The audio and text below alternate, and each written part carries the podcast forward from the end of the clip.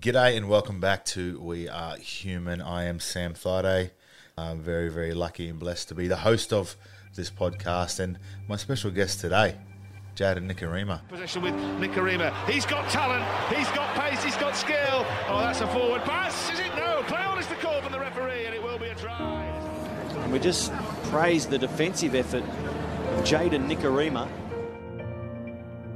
The Sydney Roosters have officially sacked Jayden Nikorima after the young star failed a second drug. wasn't my Jayden, someone must have influenced him. Do you know what I mean? Like I just could not still believe that it was Jayden.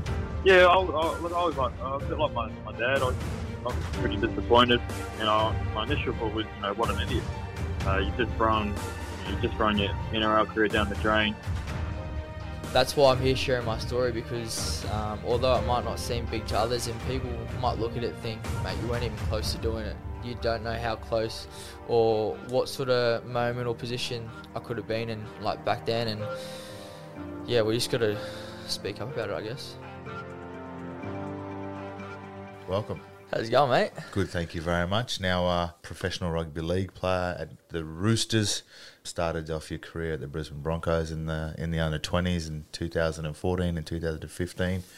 But uh, mate, I think it's best uh, for you to jump into your own story and Yep. and tell us uh, a little bit about yourself. Yeah, so Jade Nikorima, um, 23 years of age at the moment, 24 next month actually. Oh, so jeez, getting old. mate. um, but yeah, I was at the the Bronx. I signed uh, with the 20 straight out of high school. You just had a trial at Redcliffe and Hook. Yeah, the Brisbane Broncos, Yeah, yeah. asked two of the boys from the 20s to come up just as a bit of experience. And I ended up playing better than Cody. Nah. but um, straight after that game, they got me straight into the NRL system. So from 17, I was always in with the, the NRL boys and and living the dream. Um, I had a bit of a bit of hype around my name. Um, Yeah, so for Yeah. people that don't don't know, uh, your brother Cody, Cody plays for the, the Warriors at the moment. Yep. Uh, and uh, has also represented his country in Country, New Zealand, and uh, you know played uh, a lot of football at the Brisbane Broncos as Mm. well. So He starts it, he finishes it. electric speed off the mark. I think he genuinely is going to be a great buy for the club. it's good and bad having a successful older brother, isn't it? Yeah, no, it is. He's um, definitely doing the family proud, but um, I sometimes look at it, I think that could have been me because, yeah, obviously growing up, we played together, but uh, my name was always sort of touted to be better than Cody. Yeah. And at the time, I didn't believe myself as much as everyone else did. Um, and I sort of used drugs and alcohol as my escape to um, get through them times Yeah. and I signed with the Sydney Roosters as a 18 year old just after shoulder surgery. So I moved down there by myself, um, going through a tough period through rehab. Um, obviously, wasn't used to the kind of training that you get towed up in in, in rehab because it's completely different to the normal training or, or the field sessions, which we live and breathe every day. So to be put on a bike um, and doing the row and all that sort of stuff, you Yeah. you go through some tough times. As a 18, 19 year old, I was in Sydney and then I was still around the drugs and alcohol scene, and that was when um, the Mitchell Pearce incident happened. Yeah, I'd just like to start. I would like to res- apologise to everyone for my actions over the last couple of days. My behaviour was unacceptable.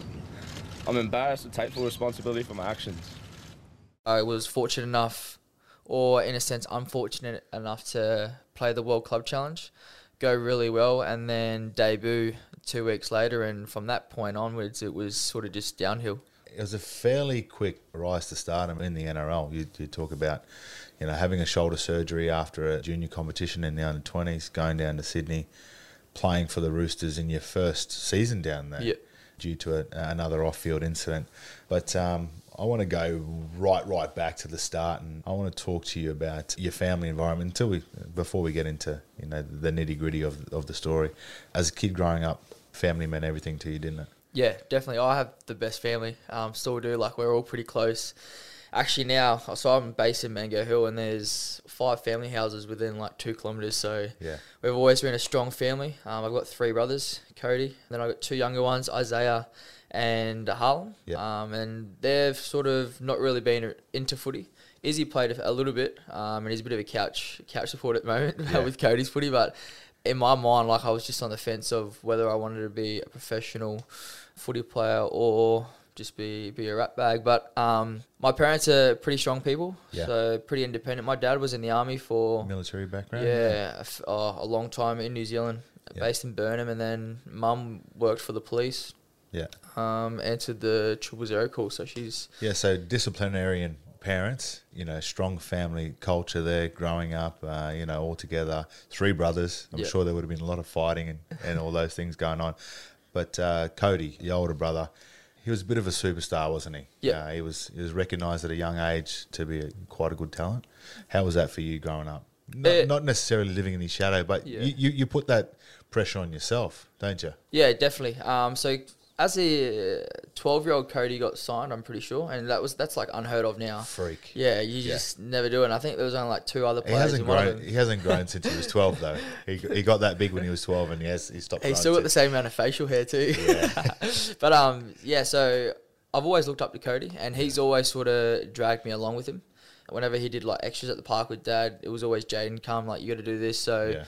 It wasn't as like he was Cody was leaving me, me behind, but the the fact that like um everyone was always talking about Cody, and then like you're just Cody's other brother, it sort of it hits different as a young fella. Yeah. Um, and that sort of Like- always got me. How did it make you feel? Oh, just like I wasn't good enough. Especially growing up, like from, I'd say from 12s to about 16s, 17s, because I never made any rep teams. Um, the first rep team I made was like the second div in the 15s, was like the 15s white schoolboys team. Yeah. Um, and then I missed out on all the club rep teams until 18. So Yeah. seeing Cody make all their teams, like although you, you're proud, um, and he, he would never put dirt on me, but the fact that everyone else was talking about him and Cody had all these other contracts, it's yeah, it sort of just makes you feel like you're not good enough. You see your brother make it in the NRL. Yeah, it comes through the 20 system. You actually get to play a bit of footy with him uh, in the under 20s at the Broncos. How's that for you? It was pretty funny because uh, the first round I was fullback, starting fullback, and Cody was um, the starting halfback. And by round three, I don't know what happened. I don't know whether he was a better fullback or whether I was a better half, but we ended up switching. Yeah. Um, and that was just the kind of players we were. We could sort of adapt in the spine. And yeah, that's a highlight of my career so far playing with Cody. Actually, this year, I had to play with alongside my dad and my little brother. So Yeah. uh, unfortunately, Cody uh, sort of been put to second Yeah. at the moment because playing with dad was something else. But Yeah. um, yes, it's always special playing with family. So, uh, you know, growing up as a kid, seeing Cody succeed and um, seeing his development into becoming an NRL star, was that your plan? Was that your goal in life? You, you wanted to become a professional rugby league player yourself? I guess it was just it was always my identity. So to for me to give up rugby league and just be like, all right, I'm going to be a police officer. Yeah. It just wouldn't fit me, and I think I would have fallen way further into depression um, than I would have. So rugby league for me was easy. Um, and I just kept going along with it, but I was still, like I said, on the fence of whether I wanted to do it or not, and that's why I started. Yeah, obviously from 15, 16, yeah, you sort of start to hang out with the wrong crowd and or not wrong crowd but you sort of you try to figure yourself out Yeah. and that's what i was doing and while cody was uh, making the rep teams on camps and stuff i was sort of at house parties with with all his mates um, that were like a few years older than me thinking i was cool so Yeah. yeah that was the kind of life i was living It's definitely hard. Um, you know, I can even as a kid talk myself. Uh, you know, I had a, an older brother who was always better than me at, at any sport he tried. He was always smarter than me, and, and being compared to him uh, was always such a tough thing. But yet, you know, you, you kind of got into the system yourself. You signed with the Roosters in 2016. Yep. Uh, and you go down there. You, you play the World Club Challenge. How was that to start off with? Because that's a that's a massive game to debut in. It's not even here in Australia. It's playing over there in the UK. Talk us through that. Yeah, I was. I'm the kind of person like doesn't really like let anything get to him. Yeah. And so the occasion didn't really hit me, but I would have been only about like four weeks into full time training at the time from the the shoulder. So Yeah.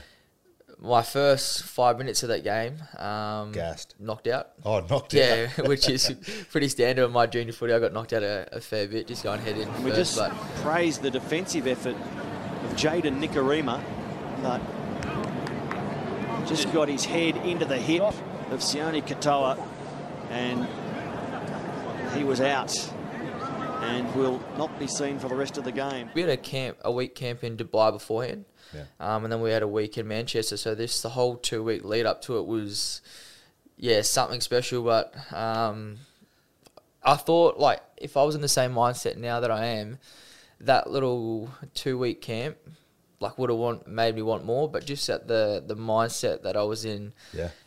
I went out in Manchester and we got on the drink, and I was more excited about The the the, nightlife afterwards Yeah. than what I actually did on the field. Um, so yeah, hindsight's obviously such a good thing now. Yeah. My mindset at the time was I don't give a fuck, and that was sort of the the kind of way I played. But that was my kind of life off the field too. Yeah. Um, I didn't want to be a role model to anyone. I didn't want to listen to anyone. It's always been me. Like even in school, uniform, for instance, Yeah. uh, you'd have to wear the right like formal uniform on on Wednesdays, and I'll be there wearing sports uniform five days a week just because it was more comfy, and that's what I wanted to do. Yeah. Um, there was times where I had to hand in an assignment on time, and I just wouldn't do it. I'd forge mum's signature, and yeah, that was just the kind of the standard I set in school. But it sort of faded all the way through outside of school into like the party life. And once you get on the drink, um, that don't give a fuck attitude leads to you jumping off um, fences onto tables and Yeah. trying to outdo everyone with who can swallow the most pengies or sort of stuff like that. So that was just yeah. I know uh, straight after the game, um, we had a curfew, and there was like three of us boys, like some of the senior boys too, that broke curfew and just went through all the night. And if they can do it, some were Origin stars, then I can do it. And although I hadn't made a name for myself at the time, I was obviously looking up to them. And if they're setting that sort of standard, then I was obviously going to follow suit. You get back to Australia and you get to start the season off with the Roosters. Did mum and dad come over to England to watch you? Nah, play? nah. So this was the first time that they got to watch me play. Yeah. And yeah, I don't know. I think the whole time I was just looking forward to tackling Greg Inglis. Yeah. At the time, because he's tried to tackle Yeah. Yeah. I actually got on once. That, uh, Yeah. It was like the first two minutes, and I was like buzzing. I remember just thinking, "What just happened?" Um, but that whole next eight weeks is just a massive blur to me. Um, at the time, I w- wasn't living in the moment Yeah. which I was one of my regrets. But it's something that I really I don't want to remember. Yeah. It's yeah, I sort of want to put that eight week life behind me, and I always tell Cody and whoever talks to me that if I ever get or when I get back in the NRL and, and my next game, that'll sort of be my debut because yeah, that sort of life that I had at the Roosters and the person that I was back then, I just want to forget about. It's funny that you say that because you talk about being a kid and, and wanting to become an NRL star, and you get there, you make it, and there's kids out there that play every weekend in and out, and all they want to do is get to the point of position that you're at. But you're saying you want to forget that now, Yeah. Because that was your mindset. You just Yeah, and you kind of feel half selfish too thinking about it because you look like I've been out to junior footy and Yeah. you hear what parents do to get their kids there, and even what my parents did, um, all the the traveling that they did, and Yeah. even after the Rabbitohs game, mum and dad in tears, um, knowing that I made or my dream or their dream become true. Yeah. and yeah, just to wipe it all away, like it still it still cuts me a bit deep, but um, it's a bit of a fire in the belly. when you move down to the Roosters, 18 year old kid, uh, you've got some success by debuting, not necessarily on the field because you, I think you lost your first six games or something like something like that. But what's it like for you now down in Sydney? You're, you're 18, you're of age where you can go to pubs and clubs. What's the culture like down there for you? it was different senior. Like I've been around a big family. Um, so I moved to Sydney first off. Um, had a two bedroom apartment to myself, paying Yeah. six fifty a week. And back in Brizzy, you pay what three? Oh, we we're paying six hundred bucks for a six bedroom house here in Bridgeman Downs, actually. Yeah. Back in Brizzy, so yeah, to move away from family was it was it was a challenge, but I knew that um, getting away from my family, I didn't have to hide anything anymore. So instead of like coming home, chewing my jaw off, um, and facing mum and dad, I know I could do that and just face myself, um, be in my room by myself, and Yeah. even invite friends over um, for kick-ons and stuff. So that was um, a massive change, and if I had it around again, I'd, I'd probably bring one of my family members with me. During footy, it was a bit of a shock too because at Bronx I was sort of always a fringe player, Yeah. um, or the or the Reggies we called them, and during preseason you never really have to do everything that like your starting 17 have to do, like the opposed sessions and stuff. The other boys are on the side, so to be thrown in the deep end and, and going up against like Mitch Pearce and the Reggies team, like that was a a massive uh, shock. And during training, I wasn't obviously doing my best because I wasn't used to it, and I I was on a three year contract, but um, like my first year, just I felt like it was it was sort of done, and that's when I like sort of started diving into the drugs and alcohol scene, and I, I sort of lent on um, a few boys that some of the NRL boys introduced me to. Yeah. Um, they weren't anything to do with rugby league, but they sort of comforted me heaps and always messaged me to come out for a beer. And at the time, without like family, like that's sort of what I needed, and Yeah. I lent on them a- bit. And although they're they're good people, it just wasn't the right people to be around. Yeah. So you kind of uh, dabbled a little bit throughout high school and drinking, and then you get down to Sydney, the leash is off, you go nuts. At any point in time, do you sit there and start thinking to yourself that it's becoming a problem? No, not once. Not at all. It's No. that don't give a fuck mentality. Yeah, and I even got caught um, with my first drug um, charge my second year, and I got a phone call from my manager on it would have been like a Tuesday, and on the Saturday we had listen out a festival, Yeah. and not one thing in my head thought, all right. You're an idiot. Pull your head, and you've got only got one more chance where you can get sacked, like lose all this money. Yeah. And that Saturday, I got back on it. Yeah. So that was obviously the yeah, this the the attitude or the mindset that I had. You had the first uh, incident where you you got caught on an in-house drug test. Yep. And then your second strike. When did that come, and how did it all happen and occur? I was in Brisbane at the time and then flew back to Sydney. Had a big night Saturday, flew back, got tested on the, the Tuesday. But the second strike was um, after our Wyong grand final. Yeah. Um, Roosters win the semi and they, they lost, and after our grand final, we lost. So we sort of we met up on the Sunday or Saturday. It might have been we had a obviously a big night um, at the pub, and I've just gone a couple of extra days Yeah. further than I, I should have. Um, we pulled up on the Monday, and I got tested on the Thursday in house.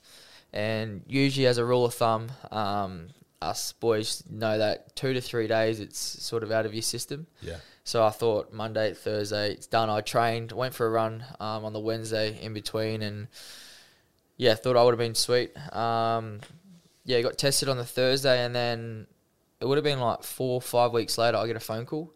It was just after my twenty first birthday, Yeah. and the CEO was um, just like, "Mate, what are you doing?" And I'm like, "Oh, I'm just at lunch," and he just goes, "Oh, you've been done for your second strike." And I was like, "What do you mean, mate? It's been like four weeks. Usually it takes two weeks to come in." So I thought I was, I was off. And in the back of my head, I sort of knew um, that I was going to get done, but I just did it anyway. And once he told me that, um, it hit me that I was about to lose a lot of money. I just had my house for about two, three years, and mum and dad were in the middle of um, starting their, their new business that they're in now. So someone had to pay the mortgage, and yeah, I, I was kind of stressed out, and that's when I just decided to to ask around with the boys and, and figure out a way to uh, get away with um, the the drug charge, obviously, and, and lying about it. So you uh, throw the text message around to the lads and get one of them to sign a stat dec saying Yeah. that they spiked your drink. Yeah. It's that same mentality, isn't it? You don't give a fuck mentality. You just wanted someone to cover you so you could, again, sweep it under wipe the rug. it, yeah. And I got away with a lot um, growing up. Yeah. Like we talk about the the uniform sort of thing, and I didn't have any consequences as a young kid in For your school. actions, yeah. like Yeah. in the league program, um, you're good at footy, so it just gets wiped away. And even during under twenties, there was a couple of incidents where. I should have been suspended for off-field incidents, but they just got brushed aside and got a slap in the wrist. And I'm not blaming them in incidents, but that was just the kind of mentality that I had that I was going to get away with this Untouchable. this incident. Yeah, and that's Yeah. how I felt um, growing up. So I sent the message out, and uh, me and one of the boys agreed to to go through with it. Um, I said I wasn't going to let you do it without any coin because this is a massive risk, and you, you're about to save my career. So Yeah. I was offering him um, some money, and yeah, he took it. Uh, we're about to go through with it, and then man, I don't even know what happened. Like it just he stopped talking to me. Um, he was supposed to go to a court date and just didn't show up. Yeah. And then when I knew that he didn't show up, I had a feeling that he was talking to Channel 7 or the Roosters maybe just to cut it down. Um, so I, I pulled the pin. I just messaged him and then messaged my lawyer because I was paying for a lawyer at the time too to, to lie for me pretty much. Yeah. Um, and yeah, I just messaged him saying, mate, it's done. I just want to move on with my life. I was ready to just work a nine to five job Yeah. um, and go forward. And then, yeah, didn't hear anything for about six, seven months, and that's when it came out on the news that I lied on um, lied on a stat dec, and I knew that the only way it could have came out on the news is if he says he said he lied too. So nothing against him. Like it's all it's definitely all my fault. Um, Yeah. I should never have lied too. Like I talk about. Whenever you make a mistake, just take ownership of it straight away. So, Yeah. obviously, you gotta live and you learn. And um, although that's a big fuck up in my life, I'll, I'll definitely Yeah. um, learn from that one.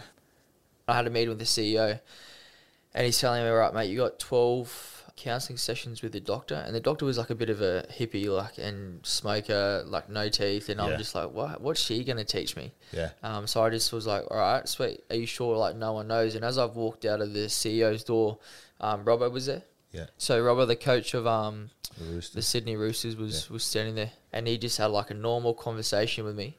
And then I walked downstairs, and like none of the boys knew, and I was just like, all right, well, where's the consequence for this? Like it's Yeah. Fly under the radar in the first one. Kind of think you can fly under the radar for the second one, but it all kind of falls to shit, and you end up going through court, headline news, front page, back page of Brisbane papers, Sydney papers. The Sydney Roosters have officially sacked Jayden Nikorima after the young star failed a second drug test. A Roosters spokesperson confirmed to Nine that the club had released the 21 year old utility. Oh, rock bottom. Yeah. Definitely. Like, I think what sort of hurt me the most was um, I was flying back to tell mum and dad. Yeah. And as I've flown back, it's come out on, on Facebook and the news, and I've got in the car, and we would have been like 20 minutes from home, and dad calls mum's phone saying, Where's Jayden? And I knew from the tone of his voice that he knew, and he goes, Just make sure you bring him home. Next thing, your phone, you, know, um, you get a an, an alert message from the courier mail because that's where I first found it. I was going blah blah blah blah. The main headlines: Jayden Nikorima done for drugs. Blah blah blah. I was going? So I double checked it, and fair, fair enough. And I knew Jayden was flying back, and that's when I called uh, Deb's phone, and I said to Deb, Deb, have you got Jayden yet? And she, and she goes, yep, we're on our way. I said, all right, just make sure you bring that bring that boy home. And I've walked in the house and he's just like bawling, crying, and I'm like, far out, like what have I done? And as like a, a Māori kid or like a Polynesian background, like we're used to getting hidings. Like nothing Yeah. against our dads, but like it's sort of what taught us Discipline. discipline. Yeah. So um, I had two jumpers on at the time just because I was like bracing myself, and yeah, to see dad cry, it hits differently and it hurts more than actually getting a hiding. So from that point onwards, I was in rock bottom, and I couldn't do anything to get myself out. Yeah. Um, my identity is footy, and I was banned from footy for two years. Wasn't allowed to play footy. Couldn't get a job anywhere. Like my, my name was just tarnished everywhere Yeah. and I thought there was no way out. Cody messaged me probably like half an hour later saying, "Bro, is this true?" But I didn't have the balls to respond to him, so that's how bad it was. I think it took its toll on him because I remember he had a discussion with me saying, "Bro, like I'm I'm done with footy. Like I just want to I want to give it up. I just want to go work a job or go travelling and hang out with my mates." And then I said, "Jayden, don't don't do this." You grew up pretty well. Had a, a good family background, good family environment, but the hardest thing you you had to do now is tell your mum and dad about what's happened. You look your dad in the eye, and how'd that go for you? Nah, not good. Like Not just, good. I couldn't even look him in the eye. That's how sort of gutless I was. I'm not too sure when it sort of hit me that um, how selfish I was growing up, or Yeah. or what triggered me. Because even after that point, I got done drink driving. Like it would have been eight nine months afterwards. So from that second strike, I was rock bottom, and there was times that I wanted to just take the easy option out, Yeah. um, and just drive my car into a pole or commit suicide. And I always thought about my brothers, um, so that they were the ones that sort of got me through. But um, I just thought, Didn't fuck care. it, like, yeah, didn't Same. care, and just drugs, alcohol become worse, taking different things, Yeah. going for five days out of the seven seven days in the week, and yeah, it got bad. So you come back to Brisbane now. Mum and dad know about the second drug charge. You, you lose a contract, massive contract with the Sydney Roosters. Those next few years, you thought you hit rock bottom there, but you didn't. You, you- Nah, you just got, kept on. Yeah, it got worse. It would have been a year after like everyone knew I was I was talking to Redcliffe um, at the time just to train with him, not to play because I wasn't allowed to play for for two years, and even then, like the QRL were like, nah, he's not allowed to train, and for someone that like always like trained footy and I didn't touch footy for three years, so Yeah. we're talking about my identity. Like once you sort of lose your identity, you you don't know who you are, and um, you sort of start to try to figure yourself out again, or, or not even that. Like hang out with people who, who don't know who the real you, Yeah. or the the story about you taking drugs and, and being this bad person. And I started doing that, but the people that I started hanging out with were people that love drugs and love partying, love doing stupid things, and um, we talk about uh, not giving a fuck, and man, they didn't give two shits about anything. Yeah. I think most of the boys like didn't graduate school, and um, they had they had good jobs, but come Friday twelve o'clock, we were all at the Mango Hill Tav like drinking beers, and Yeah, on it again. yeah, it wouldn't stop till Monday. So um, although I thought it was like a bit of an escape, every Monday till about Thursday, I was just thinking like, what what can I do? Like, Yeah. how can I get myself out of this rut? Um, and the most popular thing that kept popping in my head was, bro, just like, just do it, kill yourself. And I think if I wasn't living with mum and dad at the time, it would have been done. If I didn't have my brothers around, like if I was still in the same position as I was in Sydney, Yeah. then yeah, it would have been game over. But I'm just fortunate I've got a, a strong family and something there kept me going, um, and I'm grateful it did. It's in a deep spiral at the moment, drinking, drugs. And you talk about wanting to end your life. How close? I've been in, in the car at times when I've like driven and just like started bawling my eyes, like pulled over, and even at home, like I remember having a conversation with my little brother Harlem.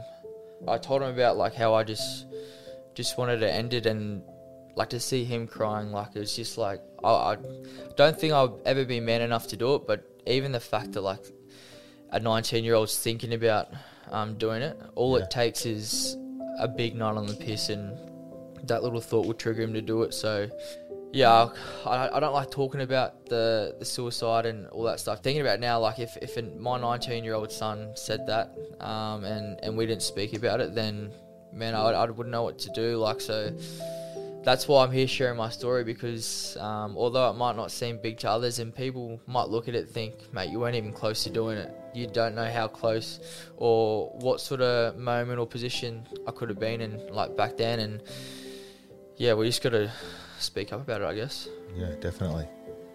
You see, I couldn't even talk to mum and dad just because I've let them down. Yeah. So to go to them and talk about suicide or just to talk about my feelings, I think, yeah, I would have felt more more of a failure than I already was. Yeah. Um, I've got my little brother there, but um, to put that on someone like my little brother, Yeah. I'm supposed to be the strong one in the family and, and holding it down for, for him. So that's why I felt so vulnerable at the time. Um, yeah, I was pretty independent growing up, as I said before. So I, I sort of wanted to be alone, but um, yeah, it wasn't what I needed. I think that's that mentality, especially of a man, that you don't want to bring anyone else down. You don't want to bring them into your shit. Yeah. But I think that's the most important thing is you, you need to get it out there and you need to have that conversation with someone, someone that can listen, someone that you can lean on to hopefully, mate, give me a hand up. You know, I'm not looking for anything else. I just need to get it out there. I think that's where we need to change our mind mind shift as a, as, as men is get out there and, and speak about these things because otherwise you you do bottle things up and you don't know who to talk to. And then at some point in time it explodes whether it's in violence or anger or into some type of substance abuse where you can numb shit. So I really appreciate you saying that. The biggest thing for me was like obviously owning my actions. Like I, I never owned anything. Yeah. Um, even growing up and after I owned my actions was talking about it and that's why like talking with on my podcast the bro chat and um, the building better humans one yeah. i didn't know how good it felt to actually let it off my shoulders. And as blokes you sort of you hold on to things. And once you talk about it man it's, it's a massive relief off your shoulders. And yeah.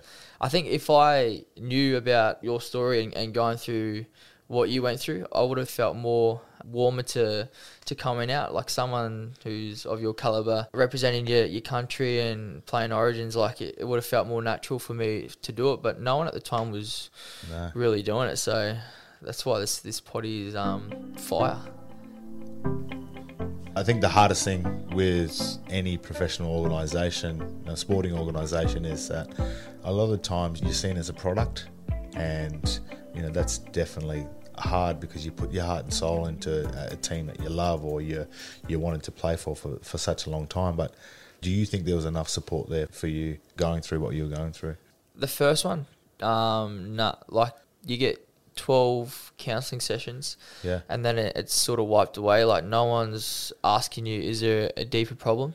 Yeah. Um, do you miss your family? Do you need to go back home and all that stuff? And it's probably what I, I needed um, at the time to, to go back home but um, that aside after the second drug charge I heard nothing nothing from the Roosters nothing from the NRL um, once my contract got ripped up it was just like see you later and yeah I sort of have like a little bit of a burn for how they treated me yeah. back then. Like even though I did the wrong thing, two wrongs don't make a right, and like as a 19 year old kid, especially after all the deaths that we had at that little that period um, of time, yeah. period, yeah. So I heard nothing from the Roosters, which is very tough. But you talk about now wanting to get back into the NRL.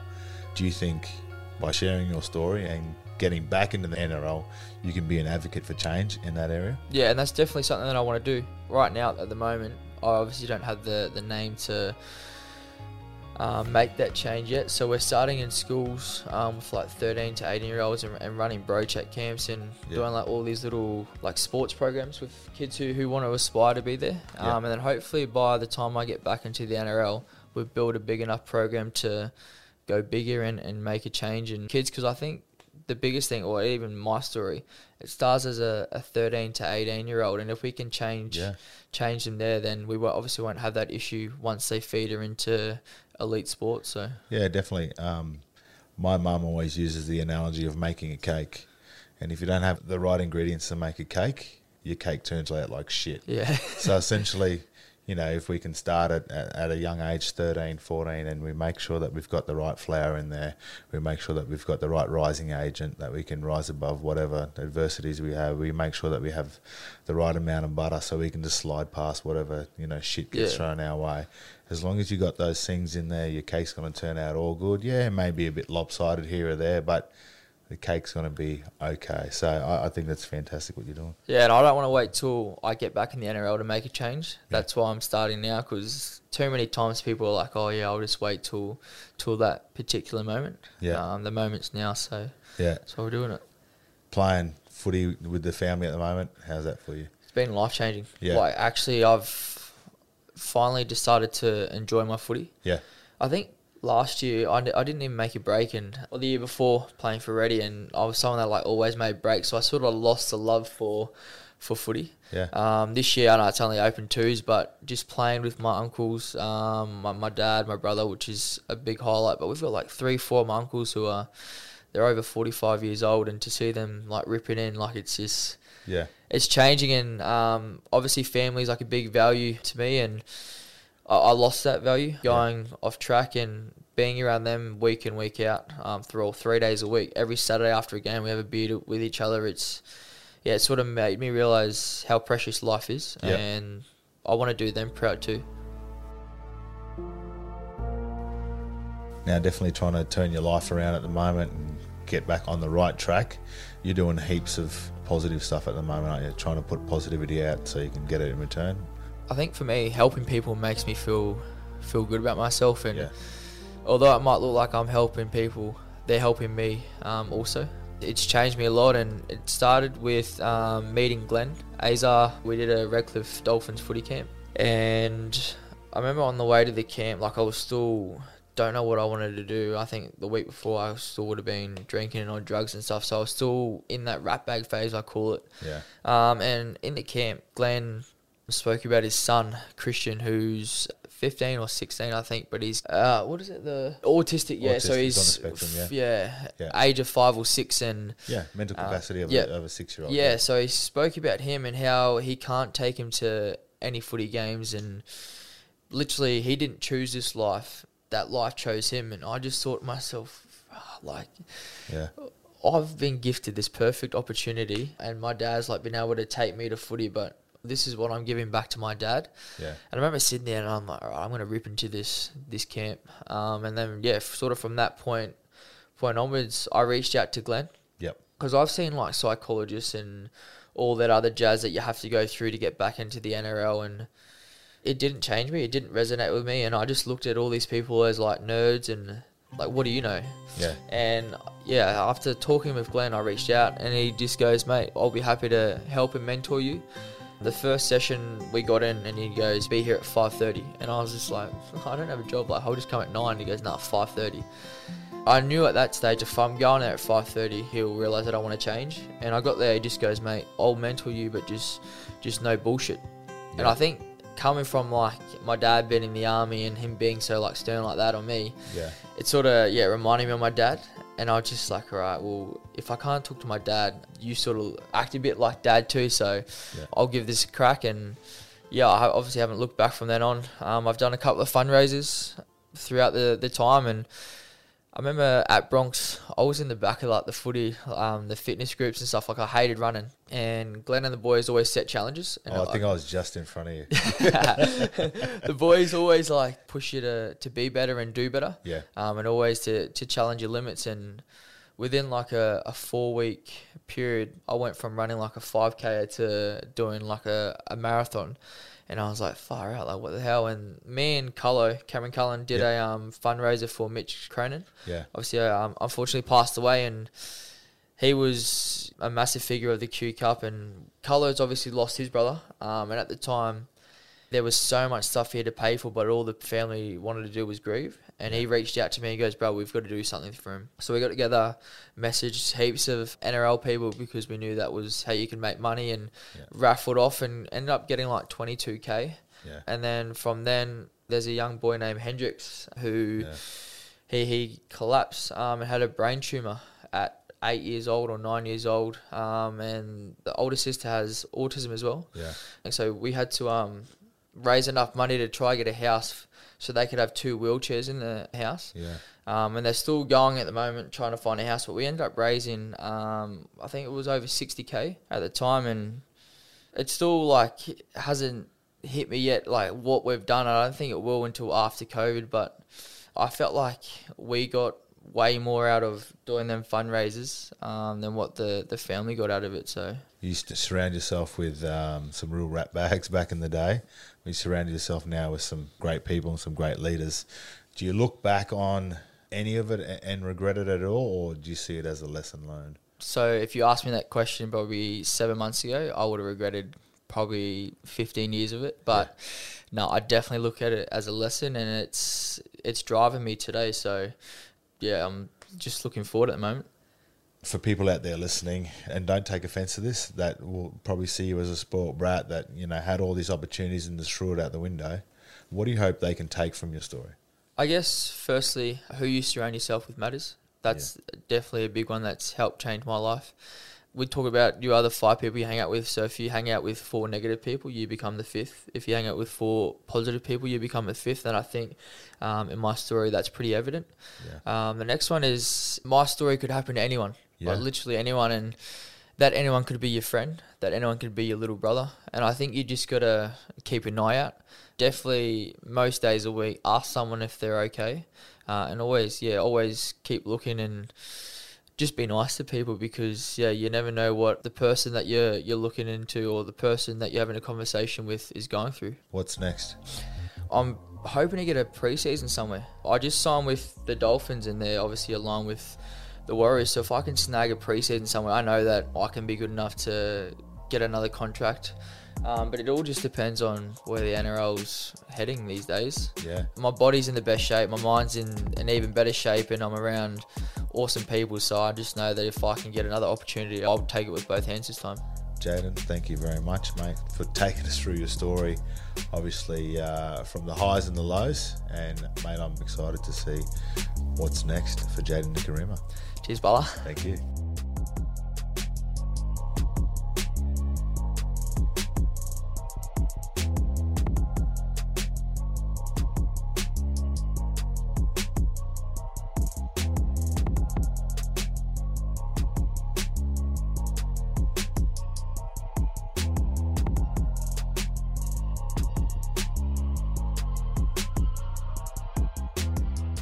Great comeback story from Jayden.